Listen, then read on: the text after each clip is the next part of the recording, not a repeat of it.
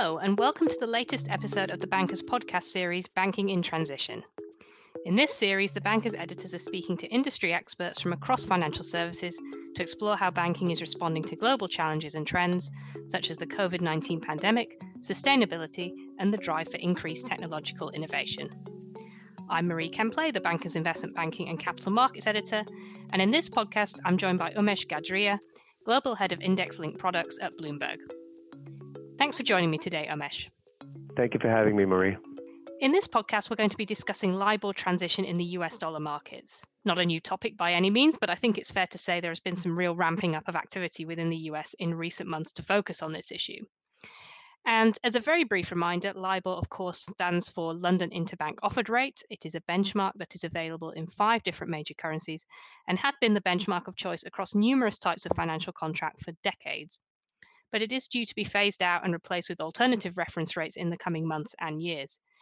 And in the US, we have just passed a pretty mm-hmm. significant milestone at the end of June, where there are now just six months remaining until the date that bank regulators have advised market participants to stop using US dollar LIBOR in the US outside of certain limited circumstances. And June 30th was also the date where the Alternative Reference Rates Committee, the ARRC, recommended that market participants cease new issuances of derivatives, securitizations, and business loans that reference the US dollar LIBOR. So a lot of activity has happened, um, a lot still to come to. Uh, to start with, Umesh, can you give us a brief summary of where the US dollar markets are in the LIBOR transition process, uh, particularly in terms of looking ahead to some key dates and events coming up as well? The loan market in particular has been a little slow in terms of moving off of LIBOR as some work has to be done in that regard.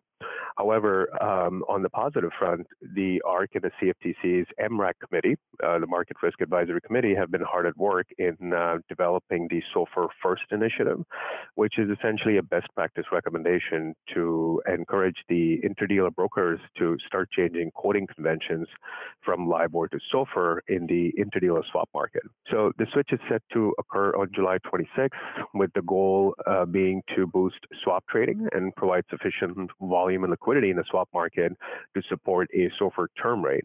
So we should see a uh, term rate recommendation uh, in fa- fairly quickly uh, after the July 26th date, which will help uh, market participants follow their recommendation and, and quickly make progress um, in, in all market segments, essentially. So if you look ahead a little bit, um, the Treasury needs to finalize a set of proposed rules designed to provide tax relief for amendments that uh, will be made to incorporate fallbacks uh, or more robust rates. And other regulators will likewise be examining their rules to determine whether additional relief is, is necessary. And we also expect to see a push for legislative solutions to address the tough legacy issue. So the in here in the U.S., the House Financial Services Committee held a hearing in April, and in the next few months, uh, we may see a bill introduced with the goal of getting legislation across the finish line. And at the same time, we expect to see certain states advance uh, legislation similar to the New York State legislation that you've seen. Uh, so we feel these efforts are important to provide certainty to market participants and facilitate an orderly transition how has the US approached this differently to other geographies? Because I know there have been some differences, right? You know, each country has its unique challenges that differ based on the market, the universe of available rates, um, and the level of exposure essentially to LIBOR. And uh, in general, the US market continues to lag the UK market in terms of transitioning to alternate rates, uh, as we've seen with some of the stats that have been put out in front of us. Uh, Sonia has been, uh, for you know, has been around uh, a reasonably liquid market for many years in the UK, uh, and the market seems very comfortable with the compounded Sonia for the vast majority of their use cases. But on the US, uh, on the other hand, given the size of the market, and along with that comes a, a very big uh, diversity of uh, the types of clients and how they use it, uh, there continues to be strong demand for, uh, let's say, term SOFR and other forward-looking or credit-sensitive rates to ensure that it meets all their needs as they continue to get off of LIBOR you've mentioned um, secured overnight financing rate or SOFR um, already, just then in your answer and, and previously as well. You know, and that's been identified obviously as the the recommended alternative re- reference rate for US dollar transactions. You know, once once LIBOR has been phased out. You know, what are the key things for people really to be aware of in terms of how that's going to work versus LIBOR? Because there are some pretty key differences, aren't there? Sure. So uh, SOFR, as you mentioned, the uh, uh, the recommended rate by the by the ARRC and the regulators is a very robust uh, rate, but it's um, collateralized overnight rate. And just to compare it to what people have been used to, a U.S. dollar rate had an embedded credit premium and uh, is available in multiple tenors, right? So with uh, term SOFR coming up, you can solve part of that problem um, by a forward-looking rate, but we have to wait till the underlying SOFR market is liquid enough, which is right in front of us. And once that happens then that rate can be available. However, there's still a missing component, which is a credit component, which some parts of the market, um, you know, do still need. So in order to apply SOFR over periods greater than, let's say, one day, given that it's an overnight rate, the market generally compounds the daily rates over the relevant interest period so that the final interest amount is only known at the end of the period. Now, that works very well for the vast majority of the market, such as especially the derivatives market, which is a huge portion of it.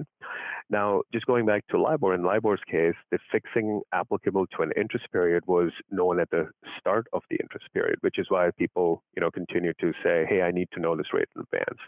But supporting the new conventions relating to SOFR will require system and modeling work and a lot of end user education. So that's what we've been spending a lot of time uh, with our clients, and and the market itself has, uh, you know, through ARRC and through fe- and other official sector, trying to understand how the new regime will work, uh, given the differences you talked about, and not just them understanding it, but their systems being able to handle it.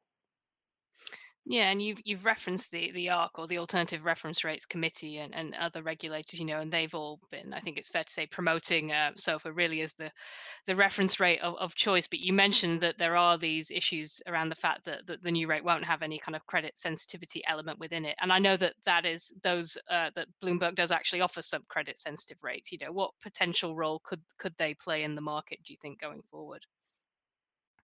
Yeah, so Bloomberg has uh, developed a credit sensitive rate given the uh, demand from clients, especially more on the US side. Uh, again, just because there is a, a, little gap when you look at the overall transition from LIBOR to SOFR.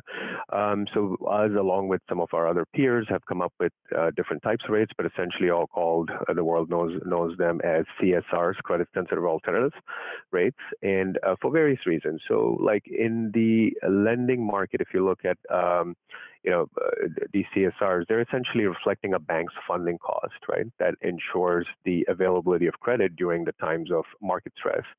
So you you see corporates typically having revolvers, having certain type of business loans, and they're tied up to tied to a floating rate. Um, so that's the same or a similar rate. Uh, that, that Bloomberg, in terms of BSBY, will be providing and helping that market. But it'll ensure that the, the lending community or um, liquidity continues to exist during all market conditions, especially during times of stress. Now, it's not just uh, a US market issue, essentially. Uh, if you look at other markets, they all have credit sensitive rates alongside risk free rates. So you look at Euribor coexists with the Euro STR. You have TIBOR, which is a credit sensitive rate, alongside TONA, a risk free rate in Japan. You have CDOR, which is a credit sensitive rate in Canada, alongside CORRA. And the more reformed uh, BBSW, the bank bill swap rate, uh, which is also a credit sensitive rate uh, in Australia as well. So there's nothing new. The market has coexisted with um, uh, with credit sensitive rates or other alternate rates uh, for different use cases. And it kind of goes back to the more uh, diverse you will see uh, certain use cases or clients in the market, the more diverse their needs will be. And so it's important that we make sure that clients uh, have their needs fulfilled and their business continues to function during all types of market conditions as we get towards the uh, end of the year and hit the deadlines to get off of LIBOR. Well, thank you for sharing your views and experiences with us today, Umesh. Uh, clearly, a lot of uh, interesting developments to keep our eye on in the coming months. Um, that's all for this podcast, but you can keep up to date by subscribing to our weekly podcasts on iTunes, Spotify, and ACAST, as well as following our discussions at thebanker.com forward slash podcast. Thanks for listening.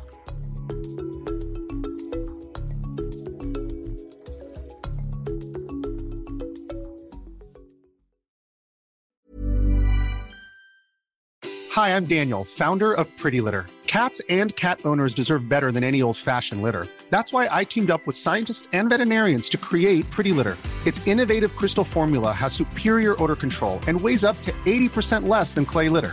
Pretty Litter even monitors health by changing colors to help detect early signs of potential illness. It's the world's smartest kitty litter. Go to prettylitter.com and use code ACAST for 20% off your first order and a free cat toy. Terms and conditions apply. See site for details.